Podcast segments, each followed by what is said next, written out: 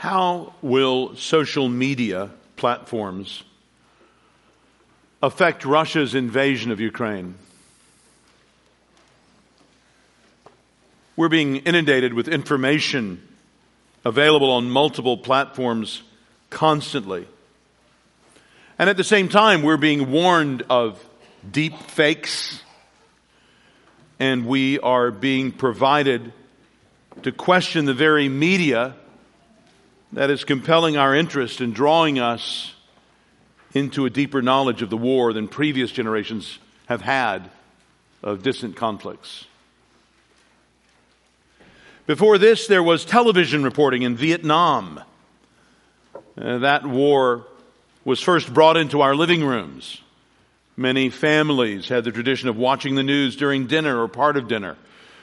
But the reporting became too disturbing. At one point, Uh, CBS sent its legendary anchor Walter Cronkite to Vietnam. When he finished his final report sounding uncertain of the possibility of an American victory, President Lyndon Johnson is reported to have said, if we've lost Cronkite, we've lost the country. During World War II, the media advance was embedded reporters sending back stories of every man's experience of the war. When papers were full of stories of large movements of armies from the previous day, Scripps Howard reporter Ernie Pyle provided a different, more timeless, and yet even more contemporary view of the war. His daily columns were read by millions, everyone. Pyle would, in plain language, convey the experience that average soldiers would have day after day. It let mothers and fathers back home know a bit more of what life was like for their faraway sons. Here is Your War was Pyle's first collection of these columns to be published as a book. Published in 1943, it detailed the experience of American GIs in their first campaign of the war, the North African campaign. In it, Pyle recounts simple, moving details. Like this one where the context is that the British troops were professionals. Uh, they had been fighting the German troops for over a year before the Americans arrived to help. The American troops were famously unprofessional, inexperienced young, not battle tried and tested. Uh, there were, of course, tensions between the Allied armies. There was skepticism on the part of the Brits toward the Americans. But after one particularly heated battle, Pyle recounted this in his column. I heard of a high British officer who went over the battlefield just after the action was over. American boys were still lying dead in their foxholes their rifles still grasped in firing position in their dead hands. And the veteran English soldier remarked time and again in a sort of humble eulogy, spoken only to himself brave men, brave men. Friends, the letter to the Hebrews that we've been studying this spring is a wartime communication. It's been preserved as a letter. Many think it was probably first a sermon preached to a congregation of Jewish believers in Jerusalem. For whatever reason and in whatever ways, these believers had come under spiritual fire. They were facing opposition. And the spiritual battle was real, the stakes were high, and the conflict was becoming hot. Uh, this is the context for our understanding this book. The writer is like the soldier who grabs the banner, the battle flag, and lifts it high and inspires the troops. He lifts up Christ and presses forward, warning Christians of the danger and pointing out what's at stake, urging them to continue. That's what our passage this morning, Hebrews 3 1 to 413 does. You'll find it on page 1002 in the Bibles provided. Hebrews chapter 3, beginning at verse 1. Listen as I read it now.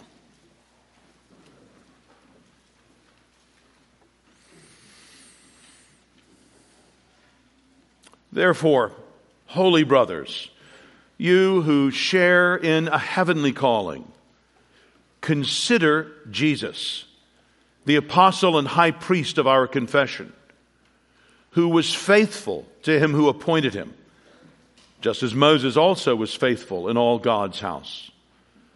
For Jesus has been counted worthy of more glory than Moses, as much more glory as the builder of a house has more honor than the house itself.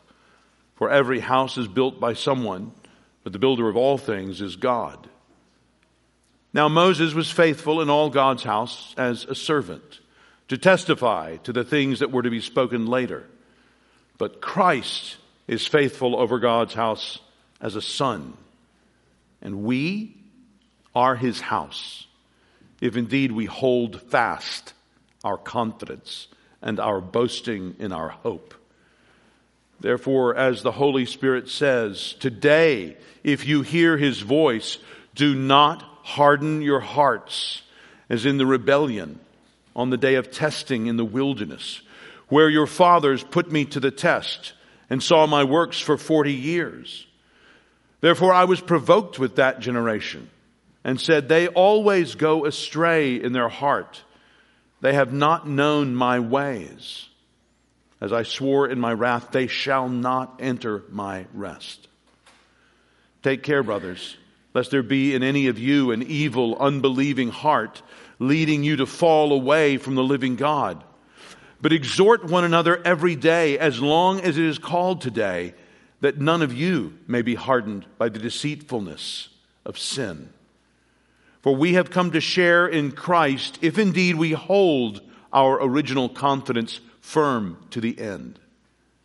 As it is said, today, if you hear his voice, do not harden your hearts as in the rebellion. For who were those who heard and yet rebelled? Was it not all those who left Egypt led by Moses? And with whom was he provoked for 40 years? Was it not with those who sinned, whose bodies fell in the wilderness? And to whom did he swear that they would not enter his rest, but to those who were disobedient? So we see that they were unable to enter because of unbelief. Therefore, while the promise of entering his rest still stands, let us fear lest any of you should seem to have failed to reach it. For good news came to us justice to them, but the message they heard did not benefit them because they were not united by faith with those who listened. For we who have believed enter that rest as he has said, As I swore in my wrath, they shall not enter my rest. Although his works were finished from the foundation of the world. For he has somewhere spoken of the seventh day in this way, and God rested on the seventh day from all his works. And again in this passage, he said, They shall not enter my rest. Since therefore it remains for some to enter it, and those who formerly received the good news failed to enter because of disobedience, again he appoints a certain date, today, saying through David, so long afterward, in the words already quoted, today, if you hear his voice, do not harden your hearts. For if Joshua had given them rest, God would not have spoken of another day later on. So then there remains a Sabbath rest for the people of God. For the one who has entered God's rest has also rested from his own works as God did from his. Let us therefore strive to enter that rest, so that no one may fall by the same sort of disobedience. For the word of God is living and active, sharper than any two edged sword, piercing to the division of soul and of spirit, of joints and of marrow, and discerning the thoughts and intentions of the heart. And no creature is hidden from his sight, but all are naked and exposed to the eyes of him to whom we must give an account. Friends, it's a long passage, but what we see in this passage is pretty clear. In those first six verses of chapter 3, we see the writer continuing to show the Son's greatness as he's been comparing him, you know, in chapter 1 with angels, but now here with Moses. Moses is great as a servant, but Christ is great as a son. And then, really, in the rest of chapter 3, uh, the writer quotes Psalm 95, verses 7 to 10. That's the passage that he quotes three times in uh, these two chapters. It's the passage in Psalm 95 warning about the Israelites who were brought out of Egypt by Moses, but who failed to enter the promised land. And he addressed the people in his own time, uh, David did. Uh, centuries after the Israelites had entered the promised land under Joshua, and David exhorted them with these words Today, do not harden your hearts. So in chapter 4, the writer to the Hebrews continues this example of the sinful failing of the Exodus generation to enter the promised land, and he continues warning those in the church he's writing to. He says, Look, this is not just about that generation in the Exodus.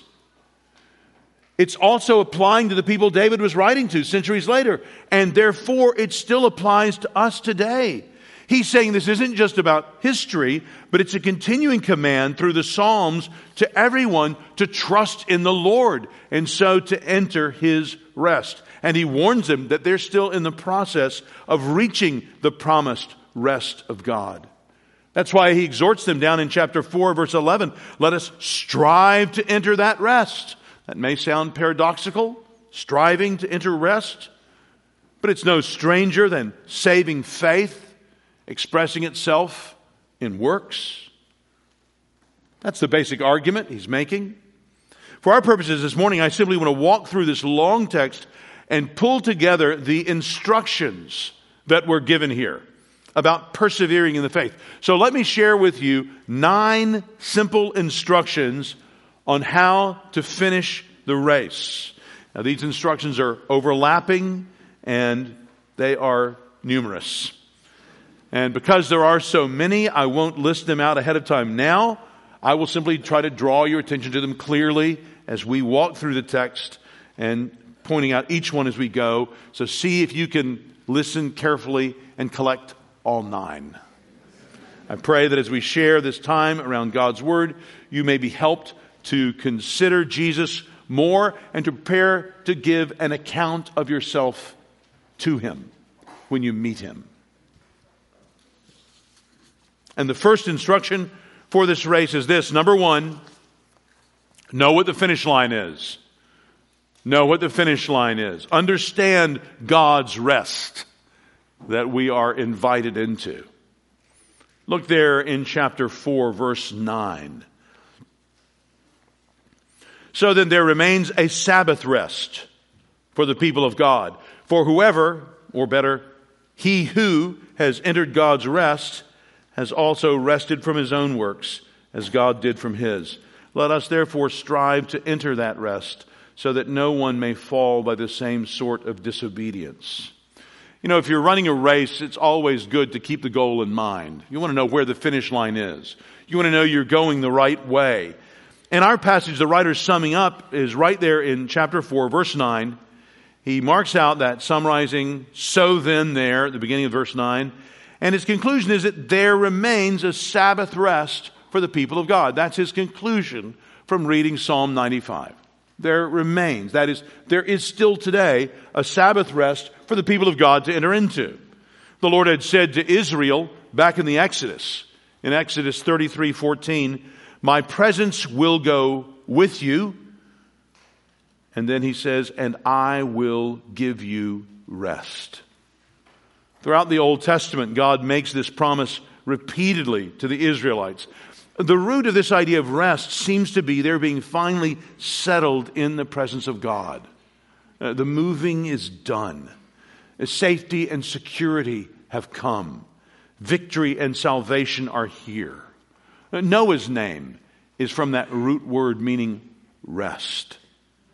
Uh, the literal seventh day, Saturday Sabbath, was a picture and a regular reminder of this rest that's held out in God for those who would believe in Him and be His people. Perhaps you've heard Psalm 62. My soul finds rest in God alone. My salvation comes from Him. He alone is my rock and my salvation. He is my fortress. I will never be shaken. Find rest, O my soul, in God alone. My hope comes from Him. He alone is my rock and my salvation. He is my fortress. I will not be shaken. My salvation and my honor depend on God. He is my mighty rock, my refuge. Trust in Him at all times, O people. Pour out your hearts to Him, for God is our refuge. Uh, this theme is again and again in the Psalms. In Psalm 91, another beautiful psalm about the rest God provides. Psalm 91 begins, He who dwells in the shelter of the Most High will rest in the shadow of the Almighty. I will say of the Lord, He is my refuge and my fortress, my God in whom I trust. So the writer of the Hebrews here goes to Psalm 95, a psalm about how God is a great king above all gods a call to worship Him alone and not to follow the example of those who disobeyed God. And as a result, were told by God that they would never enter His rest. And the very fact that centuries after the Israelites entered the promised land under Joshua, that we have Psalm 95 written with an exhortation to people today, that's decisive for this writer to the Hebrews in showing that, as he concludes here in chapter 4, verse 9, God would not have spoken of another day later on if this rest wasn't still there to be had. But he did. And so there is a rest that remains. Do you remember what the Lord Jesus said in Matthew chapter 11, verse 28? The Lord Jesus called out, Come to me, all you who are weary and heavy laden, and I will give you what? Rest. That's the call he makes. So there is a rest that remains, uh, and that remains our goal, brothers and sisters. Uh, one note which may clarify this passage uh, in chapter 4, verse 10, uh, which reads in the ESV, whoever, really, or anyone who in the NIV, might help you to realize that that could be translated perhaps more simply just he who which is how older translations, Tyndale, Geneva, King James, how they rendered it, how the New American Standard still does. And that makes it not seem so much a description of each and every Christian as it is a description of Christ himself, who we know on the cross shouted out, It is finished. And Hebrews itself has already described the Son up in chapter 1 as having sat down at the right hand of the majesty on high, having become, becomes as much superior to the angels as the name he has inherited is more excellent than theirs. So it is of Christ's completed work, his rest that we read is here in chapter 4, verse 11. It's his rest that we should strive to enter. Very much like in James chapter 2, which teaches us that active work should accompany the faith which alone saves. So here we see that this rest which we could never earn by any of our actions, will only be entered into by our being born again into being people who love God and give our lives and our all for Him to follow Him and strive in that. So you see how our striving doesn't merit the rest, but our striving is the only way to the rest. While Paul's letters have a rich idea of a Christian's presently being in Christ and united to Him. The idea of God's rest, which we see here in Hebrews, is largely an idea of what lies ahead. While Christ has already paid in full for each of his own, we possess this rest no more fully than an heir possesses a promised inheritance. While the Christian enjoys great fruits of God's Spirit in this present life, no amount of fruit born can prevent us realizing that there is only so much resting we can be said to do in the world of spiritual strife where we are still being tempted and still need God's help. That's why we're called the church militant. Yes, we rest in Christ now from any idea of saving ourselves by our works, but we have a much fuller rest ahead of us in eternity. This is how the 17th century pastor Richard Baxter thought about it. In his classic volume, The Saint's Knowledge of Christ's Everlasting Love. Uh, uh, sorry, that's, I'm mixing up a Bunyan title. The Saint's Everlasting, The Saint's Knowledge of Everlasting Rest. The Saint's, oh, um, The Saint's Everlasting Rest. I'm confusing that with John Bunyan's The Saint's Knowledge of Christ's Everlasting Love. Yes, anyway. Not to confuse you, The Saints' Everlasting Rest. Very simple title The Saints' Everlasting Rest. Baxter presents in hundreds of pages of printed meditation uh, the sweetness of this rest, the completeness of this rest. He says, We shall then have joy without sorrow and rest without weariness. There is no mixture of corruption with our graces, nor of suffering with our comfort. There are none of those waves in that harbor which now so toss us up and down. Today we are well, tomorrow sick. Today in esteem, tomorrow in disgrace. Today we have friends, tomorrow none. Nay, we have wine and vinegar in the same cup. If Revelations raise us to the third heaven, the messenger of Satan must presently buffet us, and the thorn in the flesh fetch us down. But there is none of this inconstancy in heaven. If perfect love casteth out fear, then perfect joy must cast out sorrow, and perfect happiness exclude all the relics of misery. We shall there rest from all the evils of sin and of suffering. Friends, if this is the rest held out to us in front of us, why would we not give our all to run to it, to strive for it? Baxter asks the same thing. If there be so certain and glorious a rest for the saints, why is there no more earnest seeking after it? One would think if a man did but once hear of such unspeakable glory to be obtained and believed what he heard, he would be transported with the vehemency of his desire after it and would almost forget to eat and drink and would care for nothing else and speak of and inquire after nothing else but how to get this treasure. And yet, people who hear of it daily and profess to believe it as a fundamental article of their faith, as little mind it or labor for it as if they had never heard of any such thing or did not believe one word they hear. Brothers and sisters, this is what we are aiming at in this life as we look to the next. We have embarked on a journey from here to there, from storm to peace. And while we are given sweet foretastes of that coming rest in this life, even in our life together as a local church, they bear the same relation as our Lord's Supper does, that we'll celebrate on Friday night, Lord willing, to the wedding supper of the Lamb, which we will one day share with Him forever. A little more than a week ago, I had the privilege of praying at the memorial service for Jan Adams uh, the late mother of our recent pastor, Isaac Adams. Some of us knew Jan. I knew Jan before I knew Isaac, and she was a very clear follower of Christ. Her death came suddenly about a month ago now. I concluded my prayer with these words In our love and selfishness, we would rather have Jan with us today.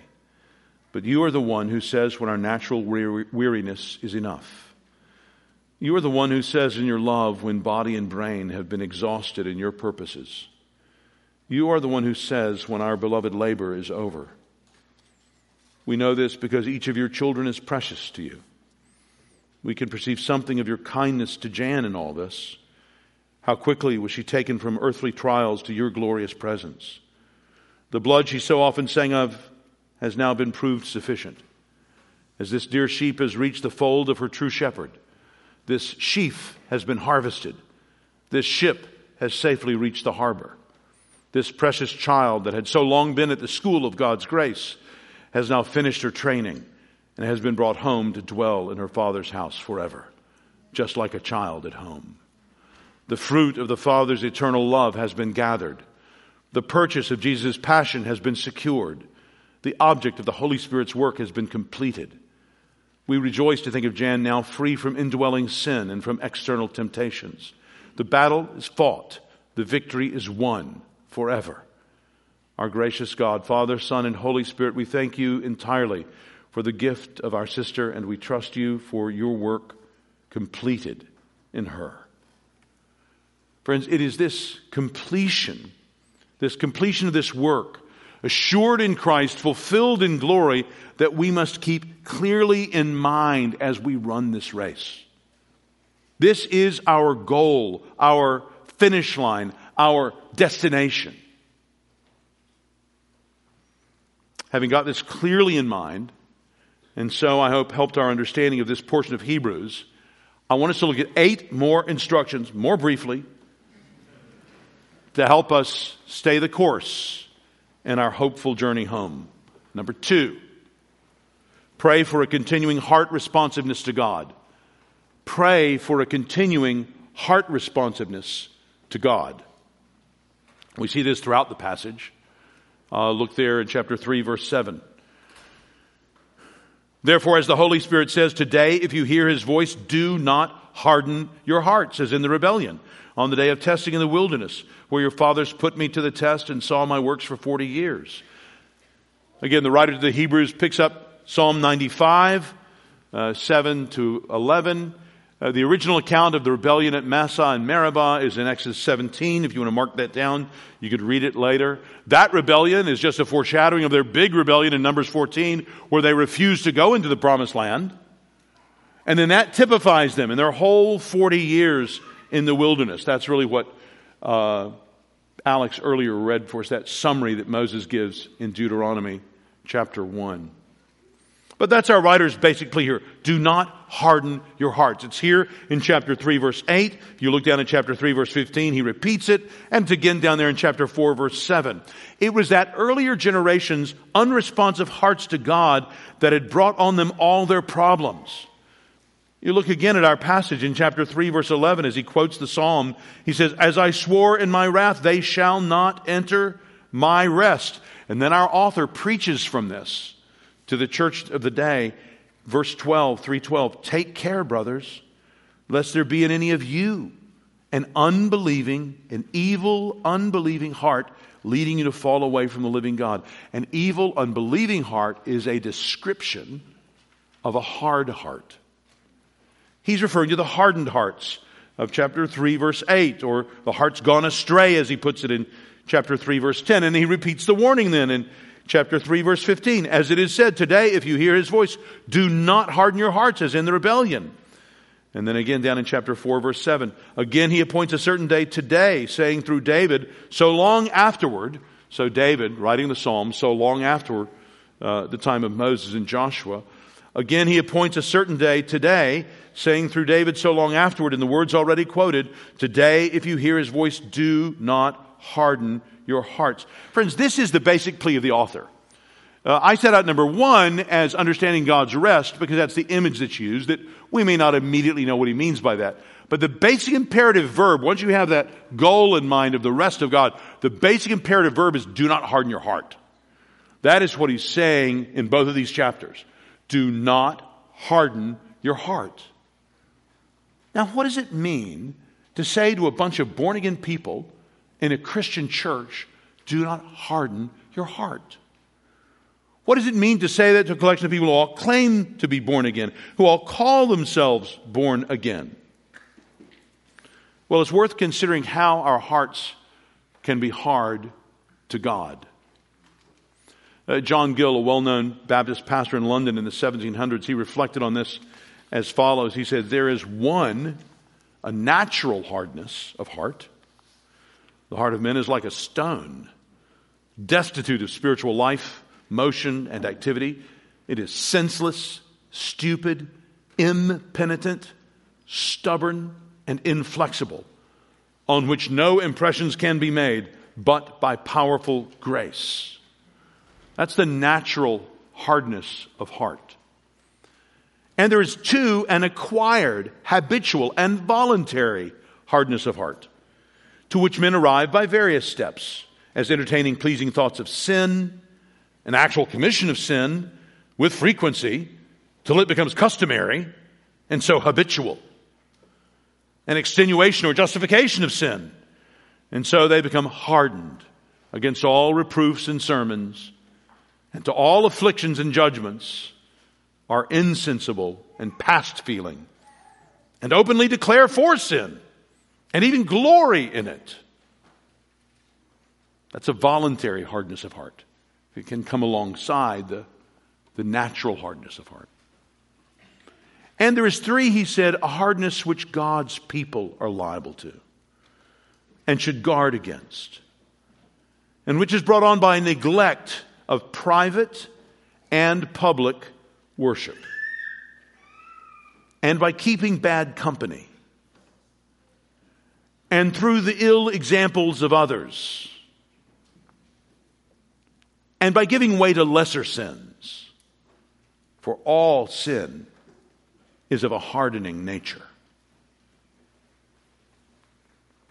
Friends, the writer to the Hebrews emphasizes today because it matters for us too. We today should not harden our hearts toward God. Pray and reason with friends to educate your conscience according to God's word. Be careful with your conscience. It stands as God's lieutenant in your soul. Bobby's been reading his Pilgrim's Progress on Wednesday nights before Bible study, so if you get here a few minutes early, you get to hear Pilgrim's Progress. Bunyan wrote another well known allegory called The Holy War, in which he has the town of Mansoul, and it's taken over by the usurper Diabolus. Diabolus takes it, and he has complete control of Mansoul, except for the town crier, Old Man Conscience, who every once in a while will just like come out of a stupor and grab his bell and go running around throughout the town of Mansoul, clanging his bell, saying, Diabolus is a liar and a thief. Emmanuel is the true prince of Mansoul. Conscience functions like that. Even if you're here today and you're not a Christian, we understand that you, as part of the image of God, have been given a conscience. And that conscience tells you the truth sometimes that you don't even want to hear. As Christians, we value our consciences. We know that our consciences aren't perfect, but we can't ignore them without peril. We work to educate them by sitting through long sermons at church, reading books carefully in the Bible and outside the Bible, trying to conform our understanding to what God has revealed in His Word. So, friends, bow your heart before the Lord when you prepare to come and gather with His people around the Word. That's why we give you the passage to be preached on ahead of time. Pray before you read the Bible privately. Pray that God give you a heart tender to His Word to accept what you read. Realize that as you resist sin, you will understand more. There is what we might call a hermeneutical advantage of the humble and of the holy when it comes to understanding God's Word. Pray for a continuing heart responsiveness to God. Let me point out a third help we find in our passage. Number three, remember that hearing and knowing isn't enough. Remember that hearing and knowing isn't enough. Look at chapter 3, verse 16. For who were those who heard and yet rebelled? Was it not all those who left Egypt led by Moses? Friends, if there was ever going to be a people who should obey, it's this people. They had seen God's powerful deliverance of them from Egypt. They saw the wonderful works of God in their deliverance. They saw a kingdom overturned, armies drowned, uh, the sun and death itself becoming a servant for God in their liberation, for their Creator's purposes. Friends, Moses was faithful, but even his words, his sermons, his leadership were not able to prevent this people from rebelling. They are the ones who rebelled. Look down again at chapter 4, verse 2. For good news came to us just as to them, but the message they heard did not benefit them because they were not united by faith with those who listened. That is, they themselves didn't believe. Our position is similar to theirs, except for those who fell. They were not united by faith with those who listened. Friends, those of us who are members of this church, uh, we claim to be Christians. We claim to believe the truth of all this. We join a church exactly in order to help assure us of this, that we're not fooling ourselves. Friends, never be satisfied with a knowledge which leaves you unmoved to action. Remember, vast crowds heard Jesus and walked away unmoved. In fact, Jesus even told a parable about it, a parable of the sower and the four soils. You remember that? In that case, there were four categories of people that he describes, all four of them heard God's word. And of the four, three even responded positively. But only one lasted. Only one was the real thing. The problem with too many people's evangelism these days is they don't discern the difference between the second and the third hearers and the fourth type. They think any positive response immediately should be taken as evidence of conversion and it creates havoc in their lives as they get confused about their spiritual state and in the churches that they then inhabit. Friends, you see what this means for us. We don't want to be mere sermon tasters. You know, you think the most important thing that's happening here, in one sense, is how you feel about my sermon. You think the big deal is it was a good sermon, it was a bad sermon. What do you think about it? I'll, I'll tell you what I think, you know. But friends, you realize that big deal is not what you think of my sermon. It's not what I think of my sermon. It's what God thinks of us. As His word comes to us, it's His word that's judging us. Yes, I'm active here in a visible sense, but you better be active. This is for your benefit. You use this time for your own soul. Even the greatest of spiritual privileges, like being born in a Christian family or being in a good church, even those blessings don't assure us of great conclusions. Merely hearing and knowing is not enough. Reminds me of the saying about the two thieves crucified on either side of Christ. One was saved, that none may despair, but only one, that none may presume. Remember that hearing and knowing isn't enough. We should continue. Another exhortation we find explicitly in our passage, number four keep believing in Christ. Keep believing in Christ. The writer exalts Christ as a son compared to Moses as a faithful but less glorious servant. You see here in chapter 3, verse 3, for Jesus has been counted worthy of more glory than Moses, as much more glory as the builder of a house has more honor than the house itself. For every house is built by someone, but the builder of all things is God. Now Moses was faithful in all God's house as a servant to testify to the things that were to be spoken later, but Christ is faithful over God's house as a son. And we are his house, if indeed we hold fast our confidence and our boasting and our hope. Jesus is more glorious than Moses because he's most fundamentally the author of our faith. We are the house, the household, the family that Christ has built. So Moses was faithful as a servant, but Christ was faithful as a son.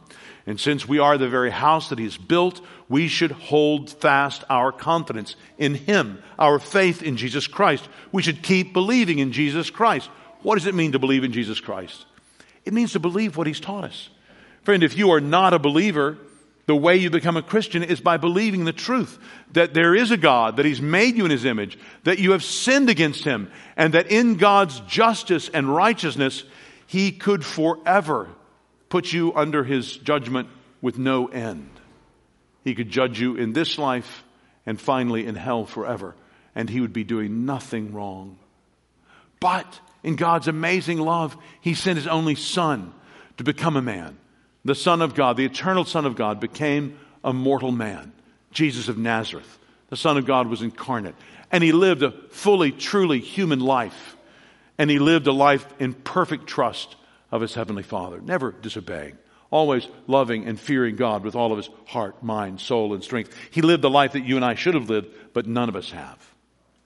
And then he died on the cross he died as a sacrifice in the place of all of us who would turn and trust in him. He bore God's wrath for all of us who would believe and repent. And so God raised him from the dead. He ascended to heaven as we were thinking about from chapter one. He seated and beginning his reign as the Messiah, King, the promised one. And into that rest, into his rest, he now invites all who will merely believe in him, trust in him. Friend, that could be you. You could be forgiven of your sins. You could have this new life with God. You could join this happy company here. Talk to us.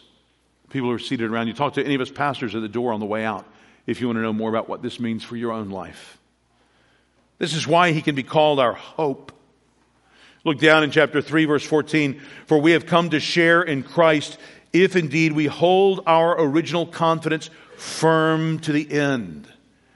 That sounds like what Jesus taught in Matthew 24 that those who endure to the end will be saved. It's like our own church's statement of faith expresses it. We believe that such only are real believers as endure unto the end. That their persevering attachment to Christ is the grand mark which distinguishes them from superficial professors. Uh, don't be like those we read where the Lord says in chapter 3 Verse 19, therefore I was provoked. Uh, uh, 310, therefore I was provoked with that generation and said, They always go astray in their heart. They have not known my ways. He summarizes the going astray as a sign of unbelief. Look down in chapter 3, verse 19. So we see they were unable to enter because of unbelief. So it's with this mind that the author turns in chapter 4 and immediately addresses those he's preaching to. Look at there in chapter 4, verse 3. For we who have believed enter that rest. As he said, As I swore in my wrath, they shall not enter my rest, although his works were finished from the foundation of the world. For he has somewhere spoken of the seventh day in this way. And God rested on the seventh day from all his works. And again in this passage he said, They shall not enter my rest. So the class of people who enter God's rest are those who believe perseveringly in Christ. The author is pointing out this future tense of God's promises, and he says there will be no rest. And the fact that he says there's no rest means there must still be a rest out there that can be given because of the contemporary nature of the today in Psalm 95 that he's quoting and the promises and warnings in it. This wasn't just something about the promised land of Canaan because it was still being held out by David to those who inhabited it in his day. Our author is saying it's still being held out even to us today. We are called to enter his rest, and in order to do that, we must continue believing in Christ. Keep believing in Christ. Another instruction we find here, number five, fight sin. Fight sin. That's being taught in chapter 3, verse 16. And with whom was he provoked for 40 years? Was it not with those who sinned, whose bodies fell in the wilderness? And to whom did he swear that they would not enter his rest, but to those who were disobedient? You see again down in chapter 4, verse 6, he says, Since therefore it remains for some to enter it, and those who formerly received the good news failed to enter because of disobedience. Or again down in chapter 4, verse 11, let us therefore strive to enter that rest so that no one may fall by the same sort of disobedience. So, friends, we are not to be like these negative examples here. Like the wilderness generation who sinned, who disobeyed, who provoked the Lord, as he'd already said up in chapter 3, verse 10, uh, really summarizing what David was saying in his psalm. Sin is disobedience to God, and disobedience to God is sin. These descriptions of the generation that fell in the wilderness don't teach us that they merely sinned, for then that message would be that there's no salvation for sinners. So please don't hear that. Rather, this is teaching us that sin typified those whose bodies fell in the wilderness. Their rejection of entering the promised land is the clearest picture of it. But Exodus, Leviticus, Numbers, Deuteronomy present many other confirming sad examples of their commitment to disobedience. This is opposed to those of us who are truly believing in Christ, which also means truly repenting of our sins. Brothers and sisters, beware of your besetting sins, whether they are obvious to others or known only to you. Beware. Beware of your love, even for those good things that you are tempted to love more than Jesus. Entering this rest is still a possibility, even though some obviously missed it in the past. And the preacher here warns us about pursuing a path of disobedience to God. So he's preaching to a church full of people, all of whom probably think that they will have that rest, that they have secured that rest in Christ. And what he's saying is, some of your lives are telling a story that you're actually on a different journey than the one you're professing to be on. Friends, that's why in this church we're both careful about church membership. We encourage you to join a church. And we also practice church discipline. That is, when I join this church, I'm saying, hey, if you really love me, you'll let me in and you'll help me follow Jesus. And part of that means if you expose me as finally being a liar, as really loving my sin more than the Lord, as being unrepentant in my sin, that if you really love me, you will excommunicate me. Not to say you hate me, but to say you love me and you want me to know the truth about myself. So that then maybe I can repent and trust in Christ. That's what we understand as a local church. That's how we help each other fight sin. That's why we're not complacent about it. Another instruction to help you finish the race, number six Have each other's back spiritually. Have each other's back spiritually. Did you notice this in chapter 3, verse 13? But exhort one another every day, as long as it is called today, that none of you may be hardened by the deceitfulness of sin. This is similar to what he's going to say in chapter 10, verses 24 and 25, when he calls them to stir one another up, exhorts them to meet together regularly and encourage one another all the more as you see the day approaching. It seems like this mutual exhortation is intended in part to unmask sin, to prevent its successfully deceiving us. You realize that sin by its nature is deceiving. He talks here about the being hardened by the deceitfulness of sins. Well, friends, believing sin's lie is why we don't listen to God. And as we live honestly with each other, openly confessing our sins and praying with each other, as we encourage each other and share about what we've learned along the way, we will help to loosen sin's grasp on our brother or sister's heart and on our own. So we remind each other of what God has done. We testify of His grace in our lives. Uh, some of you come regularly on Sunday nights and you hear testimonies of God's work in, in this person and that person. Friends, that's the way we intend to exhort one another. And that's what he calls us to do here. Let's have each other's backs spiritually to help us continue on the race. Number seven, put effort into your Christian life. Put effort into your Christian life. Uh, this is chapter 4, verse 1. Therefore, while the promise of entering his rest still stands, let us fear lest any of you should seem to have failed to reach it. As we saw earlier, the assumption here in chapter 1 that the promise of entering his rest still stands He's writing to the Christians and exhorting them to have a good godly concern. He says a, a, fear lest any of you should seem to failed to reach it. He's simply saying, let's be careful. Let's be careful that none of you fail to enter God's rest. This is still a live concern. Uh, look at chapter 4, verse 8. For if Joshua had given them rest, meaning this rest and all of this rest, God would not have spoken of another day later on. This is his logic. Uh, the fact that the Lord, through David, still speaks of this shows that the rest being offered in Joshua's day did not exhaust the offered rest. And that's still true for the people in the first century when the Hebrews was written, and it's still true for us today.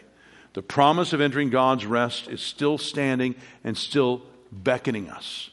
And it shows that it's still worth it to, as he says in verse 11, strive. Now, again, it may seem that it's strange to run a race to our rest, but that's what we're being called to do.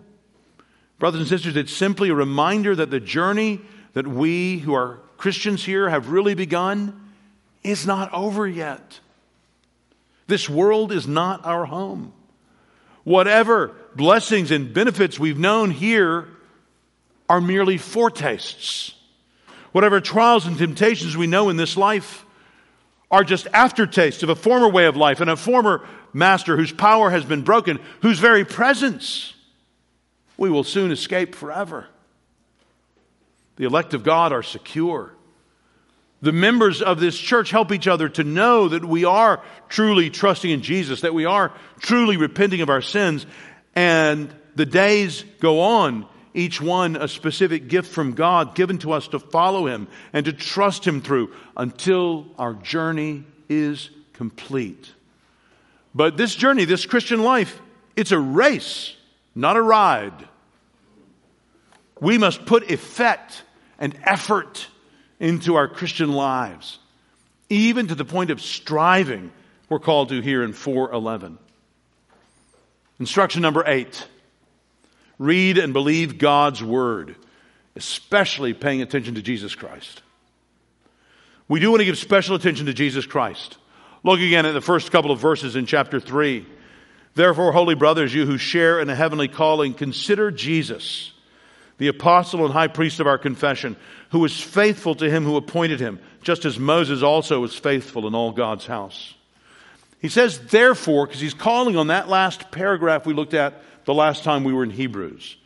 If you look above in chapter 2, verses 14 to 18, just remind yourself the writer was writing to those who were in need of help, in need of a merciful and faithful high priest. The previous passage ended with chapter 2, verse 18. For because he himself has suffered when tempted, he is able to help those who are being tempted. Friends, this sermon is given to a congregation with people in it who were in need of help, who were being tempted to quit running the race of faith in Christ. They were being tempted like the Israelites in the wilderness were being tempted to become hard hearted toward God. They were becoming tempted to be satisfied with merely having heard and known the truth.